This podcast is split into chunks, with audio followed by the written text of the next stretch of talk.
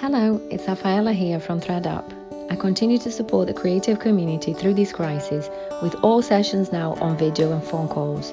For details, please check threadup.co.uk. You can also find details of free check-ins I offer on my Twitter at threadup underscore and on Instagram and Facebook at threadup. Please share this. Somebody out there might need it. Stay safe and let's get through it together. Welcome to Psychomedy Daily Dose, the spin off series of short episodes of Psychomedy. Before we go back to the normal weekly episodes in August, I'm Nathan Cassidy, stand up comedian and Bachelor of Science in Psychology. And three times a week, Tuesday, Thursday, and Saturday, I'm going to be speaking with a different comedian. You can go to threadup.co.uk for our counselling professional partners. They're there to support you. If you'd like to support this podcast, you can become a patron at patreon.com slash Nathan Cassidy. For as little as £5 a month, you get access to loads of bonus content, including the longer uncut version of this very episode, exclusive video and audio, plus free tickets to future live shows. Psychomedy.co.uk for all the links. Your donations really help us out to keep this podcast going. Enjoy the show. Joining me today on Psychomedy, it's Evelyn Mok. Evelyn, hello. Hi, Nathan. Hi, how are you? I'm well. How are you? I'm pretty, pretty good. Pretty good. You're in beautiful Sweden. I say beautiful. I've never been, but I hear, I hear it's beautiful. It is quite nice, especially now that it's summertime. It's a uh, kind of breezy, easy, corona-free Sweden. yeah, um, that's as the, we're- that's, the, that's the tourist line, isn't it? Corona. Exactly. So, yeah, I've been listening to your brilliant podcast, Rice to Meet You with Nigel Ng. It's really fantastic. I love it. It's uh, great. oh, thank you so much. yeah. So You're one of our.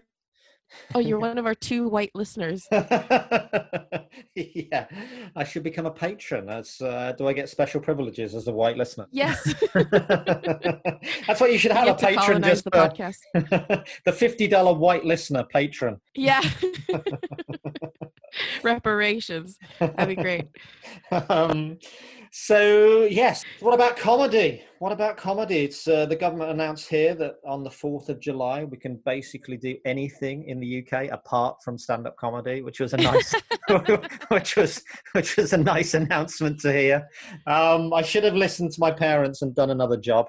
Yeah, apart from comedy and theatre, I can't think of any other jobs really that. Uh, you can't do now. And uh, yeah, but Boris Johnson was asked yesterday.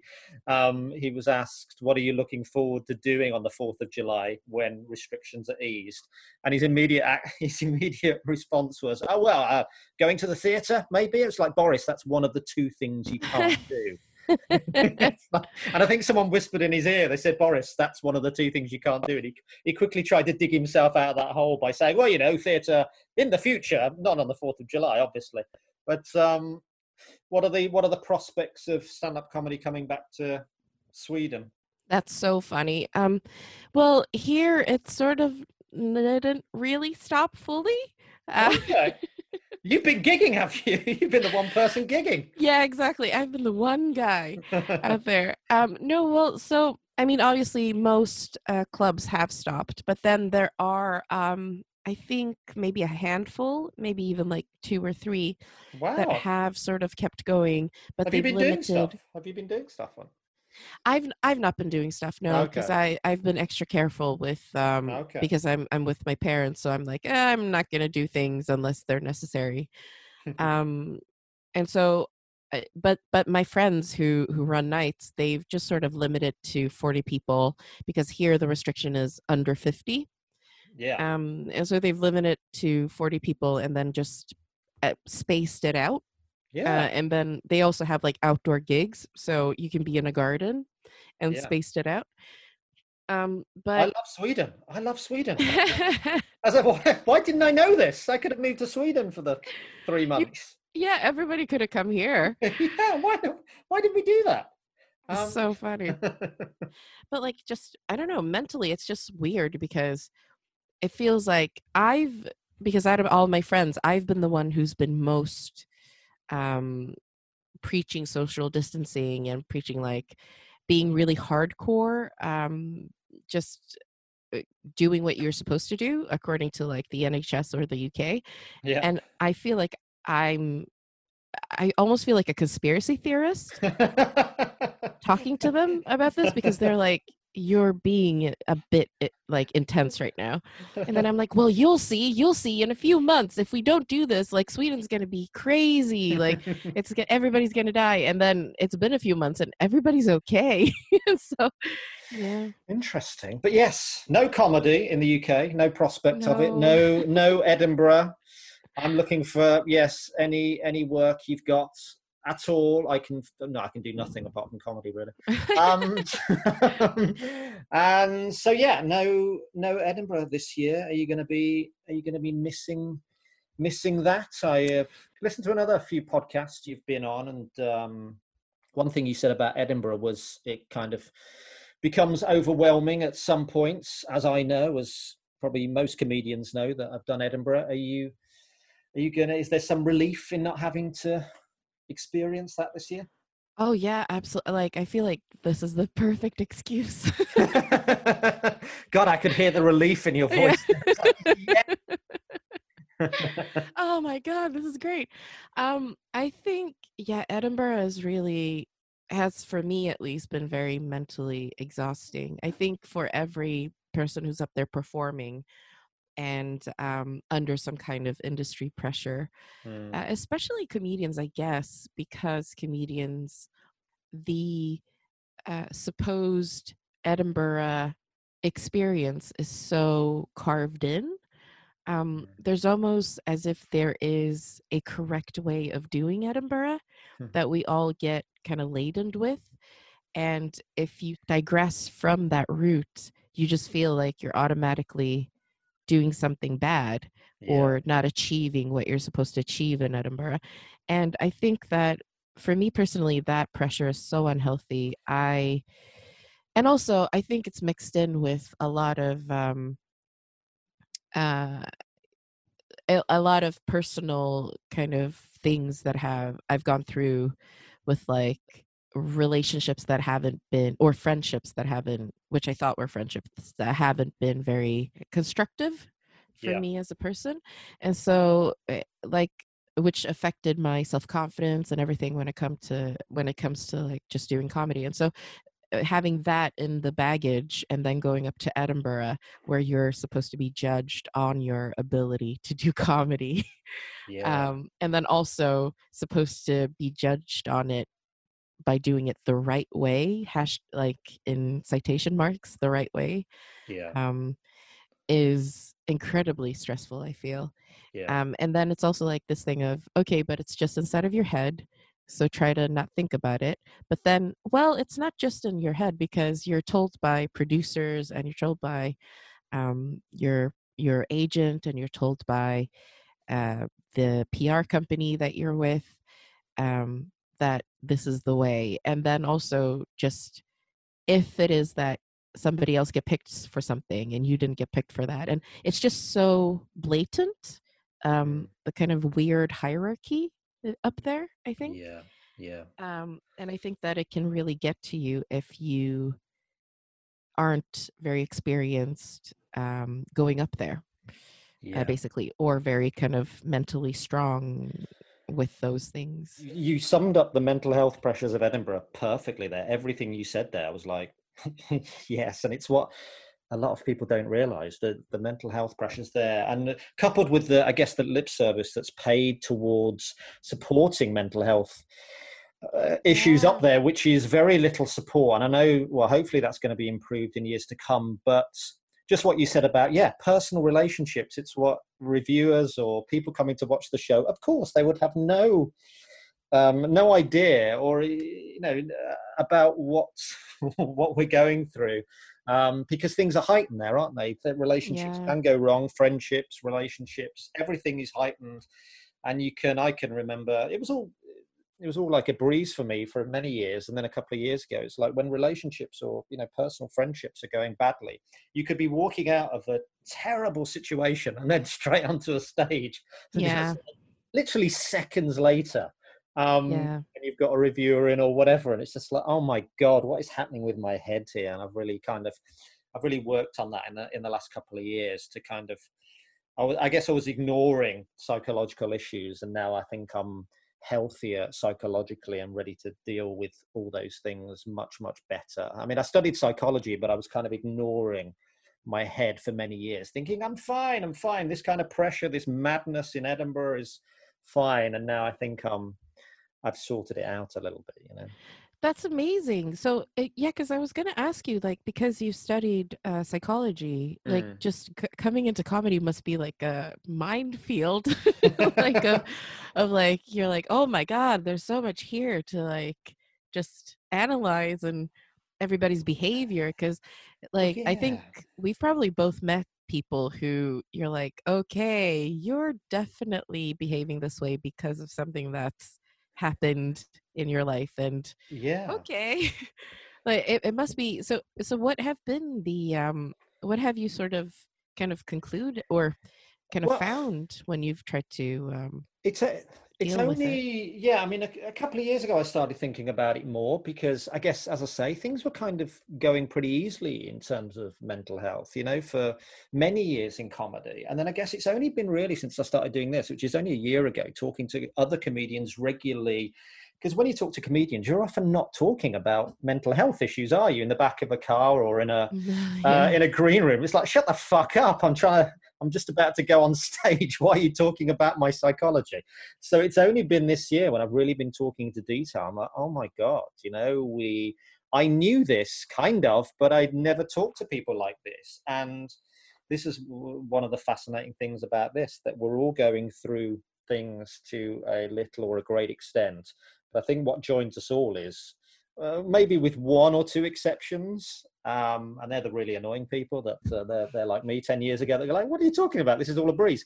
Um, without exception, really, we're all going through something, and a lot of us are going through, you know, quite significant mental health challenges um, that need need support and edinburgh absolutely is the edinburgh's the end of our year but it's almost the pinnacle of our mental health. It can be the pinnacle yeah of our, our mental health um, issues. And um, as you say in, in some ways the relief of not having it, it gives you just a little bit more time to look at i mean god we could talk for hours about edinburgh and just the what you were saying about the the accepted way also of doing edinburgh. And that was that got me thinking that the accepted industry way of doing edinburgh is to do one of those big venues get lots of publicity sell out and as a performer make absolutely no money at all Yeah. yourself. And that's the accepted way. And it's absolutely crazy that and of course it happens because in the arts there's way too much supply um, for the demand millions of people wanted to be you know if millions of people wanted to be plumbers we'd have free plumbing all the time. Exactly it is still crazy isn't it that that's the accepted model. And surely hopefully i don't know out of this maybe something will change for next year but i don't know if it will. Everything's going to go back to normal isn't it? I'm not sure.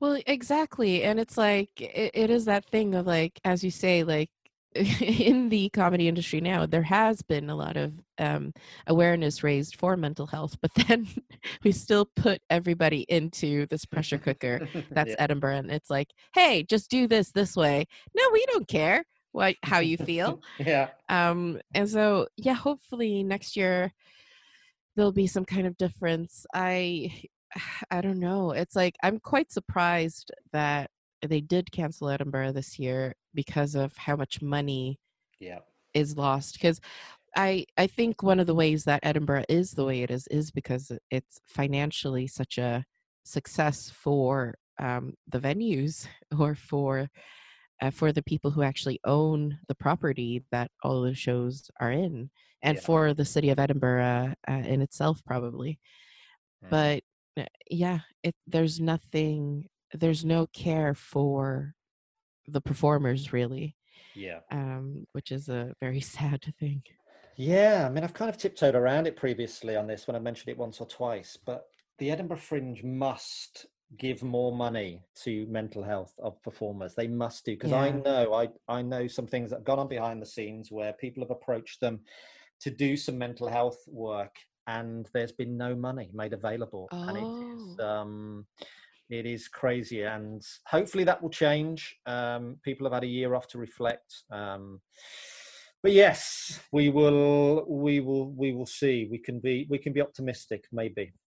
Another thing I heard you, you, mm-hmm. talk about on another podcast was um, when comedy goes well or badly. You were relating both to your vulnerability on stage, which I thought was quite interesting. You said something like, "If it's gone well, you've managed to be vulnerable with the audience and you then you soared with the audience. And if it's gone badly it's because you don't want to be vulnerable on stage and you end up being vulnerable and they don't like it you know? So you've related both doing well in stand up and doing badly in stand up to your vulnerability which i which i thought was really interesting. Do you remember saying that? And I do. I think I, I, yeah, I can't remember where I said it, mm. but it, that definitely sounds like me. no, but that, that, that's a really nice way of summing up a, a certain type of comedy, which is mm-hmm. I'm telling you things that I maybe wouldn't tell other people. I'm being vulnerable, and you're going to either go with it or it's going to go badly. You know. Yeah, and I think I realized that because um, I think I realized that after I started doing our shows where I I just base basically the Edinburgh format of a show, which is like tell something that's happened in your life to an audience and try to make it funny. Mm. Um, and oftentimes it's so difficult. And I think just my skills as a comic hadn't developed enough. But also, I think foremost, it was the vulnerability thing because I, um, I believe that comedy is honesty at least that's that's how I want to approach my comedy. I want to be honest. Mm. Um but the the forum that I'm doing it through is jokes.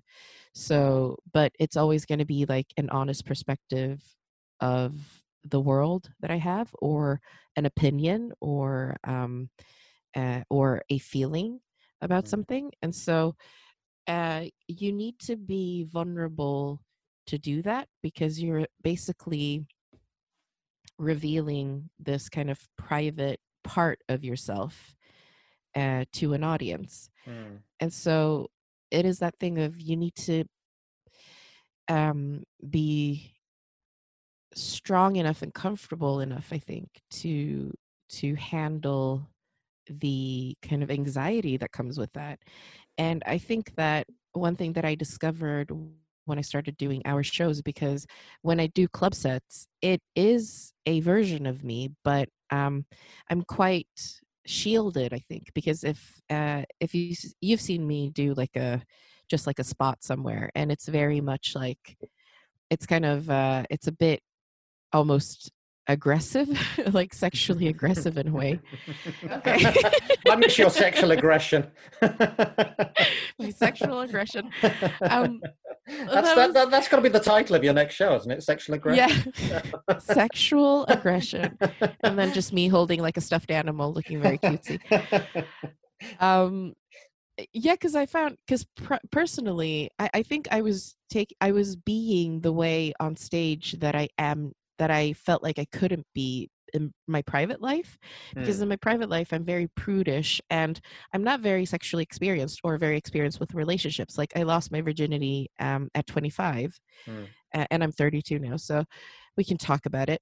But um, and so uh, when I was doing comedy, that was often eh, so eh, when I was doing stand up, I almost became the opposite of that person um, where I went on stage and did quite kind of rude jokes, and my I would flirt with men from stage, um, and I would be very kind of. Um, I don't. I wouldn't call it sexually confident. Um, I would call it. I I made myself appear more promis- promiscuous than I actually was, hmm. and I realized that that was probably that was a shield definitely but that was probably a way for me to get some kind of release uh, of that side of myself that I was denying to myself in yeah. my personal life. And also, it was a way of shielding that side of myself because almost like because I felt like well I had been made fun of it um mm. uh, I had been been made fun of being uh like a virgin until late in life by uh some people that I'm not friends with today and so eh, I think that was a way for me then to kind of somehow stand up for myself or protect myself from being made fun of it. Mm. Um, but then when I went on to do like the Edinburgh show, I was like, okay, maybe I should talk about this experience and uh, actually try to be honest uh, about my personal experience. Um, but then I found that it was too much because I hadn't uh, I hadn't gone to therapy to talk about it. So, mm. and even though it may seem like uh like you know a place where you can work out your issues, like a stand up stage is not therapy.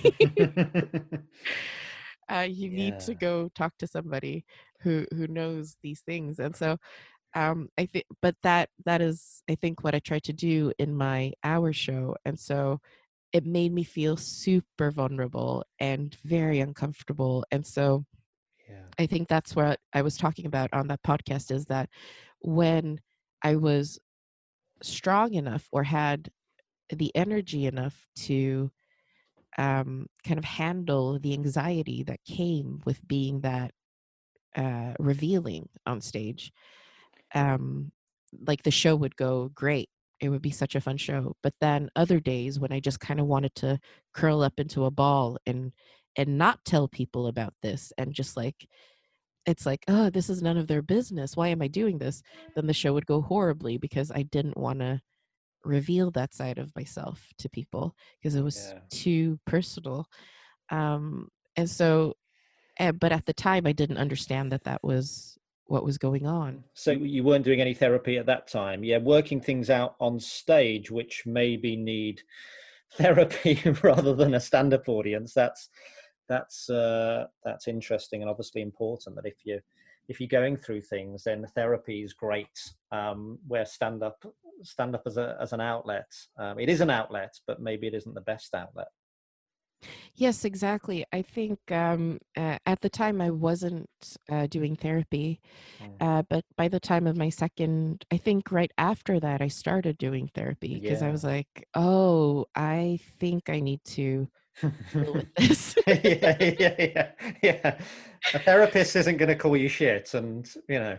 yeah, exactly. A therapist isn't, yeah, exactly. Their a therapist's um, attention isn't going to be like dependent on whether I make them laugh or not. uh, and also, like, it, it was such a funny thing because I sometimes I would get like hen parties in who were just like, woo, like just wanted to have, you know, oh, no. yeah, just wanted to have like vagina jokes and dick jokes. And I was like, and so I lost my virginity and then he ghosted me and then th- that made me feel. And I, like, they're just falling asleep on the front row. And it was just such a, yeah, it's such a weird um, thing. And I, I think there are definitely people who who have made beautiful shows like um, I mean obviously Hannah Gadsby is the prime example but then we have Mike Birbiglia and in England like Jonny Pelham's latest show where he talked about um, yeah being abused as a child uh, after doing a lot of therapy yeah, yeah. Uh, is it's it, that's a brilliant show and yeah. so I, I, definitely think there's um, as a comic, you probably can work yourself there if that's where you want to go. Mm. But uh, for me at that time was definitely um, not the the most optimal way of approaching it. Uh, yeah, and, yeah, yeah. That's really that's really interesting. And just, just one more thing on on material um, related to what you were saying there about your club set versus your hour show sets, I think maybe I'm totally wrong, so you can shout me down, but maybe in a club set, there is a tendency possibly to do jokes to that perpetuate stereotypes because you're playing to the masses and you assume people are more drunk yeah. and you assume people are there are hen parties in and there are stag parties that don't want to listen to your very um, nuanced thing about losing your virginity at 25 and i just wonder whether anything that's going on in the world at the moment has changed your outlook in terms of how you are approaching uh, comedy that reflects uh, race and particular racial stereotypes? I think uh, it's definitely like with everything that's going on, it's um, uh, it's that I think it's important for me uh, when I've been thinking about it. It's that thing of I'm trying not to talk for anybody because it's really I am experiencing um, I experience prejudice uh, and and racism, and I've experienced you know like um, uh, institutional uh, kind of discrimination and stuff. Yeah. Um, but at the same time, it's the conversation now is about Black Lives Matter and it's about the African American experience predominantly, but then also about Black lives around the world and how that, in the West particularly, Mm. um, and how that is, uh, and police brutality against uh, Black people. And so it is that thing of there's so much that I can relate to in what's being said. Um, but then there's so much that I am spared from just by being Asian. Mm. Um, and then there's another experience that is just uh, related to being Asian. And so I'm I'm trying to not uh, speak for anybody. You know, like the thing is, uh, you want to be an ally, but then there's a difference between being an ally and being somebody who wants to kind of take them being Kanye taking the mic from Taylor Swift to support Beyonce, you know? So you don't want to be that. Um, yeah. So so it's kind of so I've been thinking about that, but then uh, it's also been this thing of where okay, maybe I start from the beginning with with the with talking about being Asian and com- uh, my Asian experience in my comedy. Mm. Um, I used to do that quite apologetically because I didn't. I was always so afraid of uh, perpetuating stereotypes Mm. um, and also i was always very aware that i was talking to a mostly white audience so i Mm. had to make my experience like palatable to them Mm. which would involve contextualizing it and um, it would al- almost involve uh, and then i would just kind of go over my material and try to be like oh but i can't say that because then that'll be like a stereotype that they uh, i'll be enforcing something i think Mm. um and that was because uh because like your jokes are your jokes until they leave your mouth then they get interpreted by the person listening to them yeah.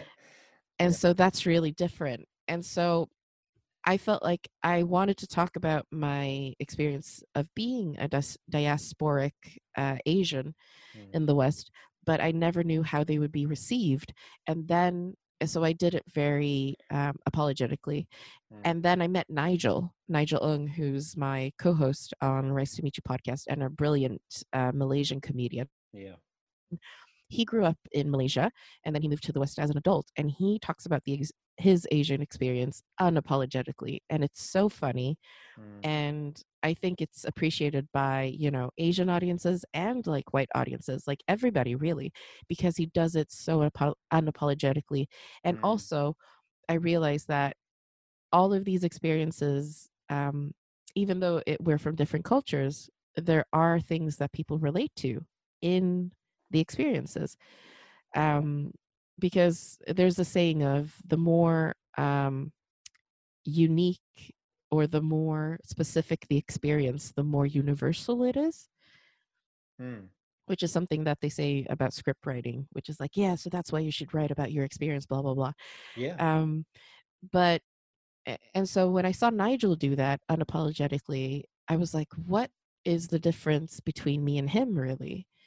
Um, oh, it's because he well, there are a lot of differences, but I think it's because he grew up in Malaysia and he never had that sense of being a minority.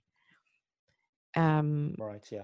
Yeah. but then uh, and so that's an, a difference but that's not an excuse because he still is performing on the same stages he's just doing it he's just doing his thing and he's just doing he's being unapologetic in delivering his worldview and that's the attitude he has and so it is that thing of oh i have to employ that attitude if i want to talk about my experience and not care about what people would think about what i say yeah. and if it would be misinterpreted then hopefully I would have the chance to um, explain myself.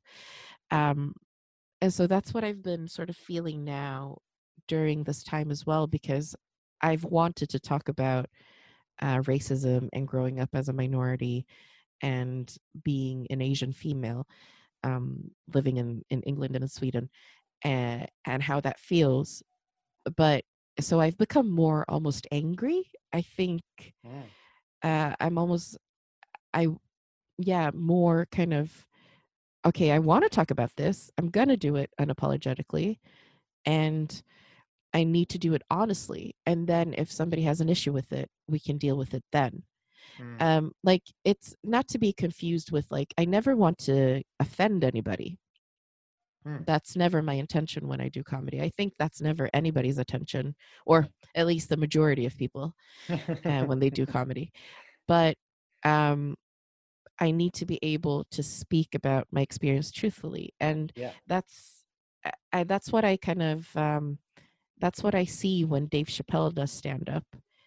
I mean, because he uh, people are talking about um, some of his recent specials, and there have been some controversies about the jokes that he's uh, said and done. Mm. And though I don't agree with what he's saying, but I can see where he's coming from and how it relates to his experience, and he's speaking truthfully about that. Yeah. And so, as a stand up, I appreciate that fully. And that's the same thing with Bill Burr. Um, I appreciate them fully for that. But at the same time, I don't necessarily have to agree with them. yeah, that lack of apology, unapologetic stand up does make for great stand up. As you said, Bill Burr, Dave Chappelle, unapologetic is other words there. Whatever I'm saying, I'm being honest. Uh, this is the, what I think.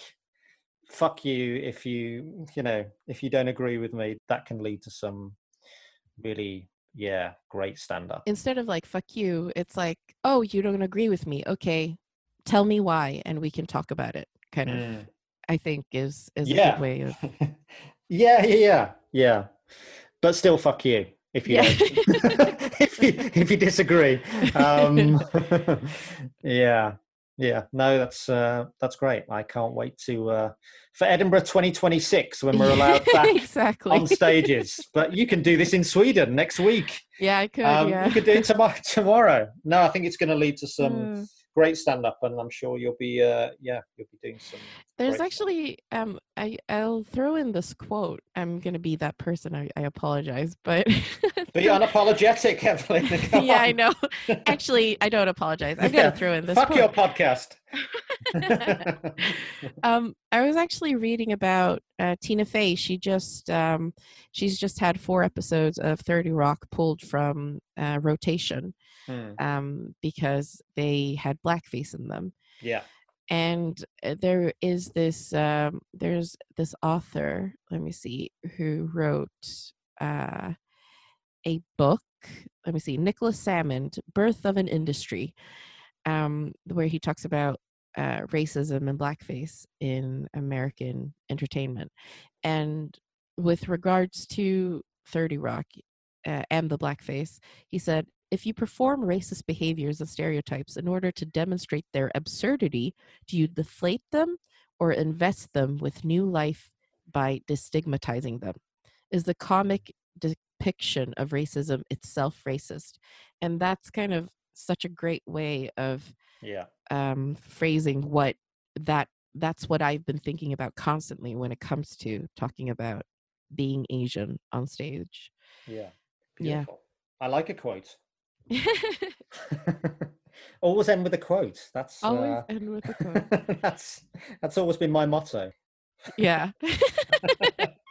Nice, beautiful, Evelyn. Thank you so much. That was uh, such a wonderful conversation, and please listen to the podcast. Rice to Meet You. It's uh, it's Yes. really, really, it's really, it's really fantastic. It's really funny, and it's um, unlike some podcasts. There, there's, there's just no, there's no. It's really tight. I really like it. It's really there are no dead spots. It's no there's no Oh, fat. It's really it's just really funny and also warm and engaging and interesting. And to get all those elements into a podcast is really difficult. And we've achieved that here, of course. Yes, And of you- course. You achieve it there. So there we Thank go. Thank you. Thank you so much. Uh, stay well. Yes, thanks. And, I will um, not be going out. stay out of comedy clubs. That's the, that's the most dangerous thing, as Boris Johnson says. yes. Comedy clubs and theatre. Oh dear. Thank you so much. Lots of love to you. Cheers. Thanks, Nathan. Bye. the absolutely wonderful Evelyn Mok there. Check out everything she's up to on Twitter at Evelyn Mok. And you can get a longer version of this podcast on Patreon. So go to patreon.com slash Nathan Cassidy. You get loads of exclusive video and audio content. So the longer version of this and you've got uh, on Tuesday's episode, which is the full video of the brilliant Erica Rhodes. Loads of exclusive audio and video content coming soon on patreon.com for as little as £5 a month. Please support the podcast, it's really helpful at this time where nobody in this industry is earning anything. So, thanks so much. That is our show for today please join us again on Saturday for more Psychomedy Daily. We're doing four more of these shows Saturday and next Tuesday, Thursday, and Saturday. And then we're doing some weekly specials in July before we go back to the normal Psychomedy episodes on Fridays in August. Please listen back on all these daily shows, all the main shows. Please give us a five star review, spread the word. Psychomedy is produced by Mike Hanson at Pod People Productions. Check out psychomedy.co.uk.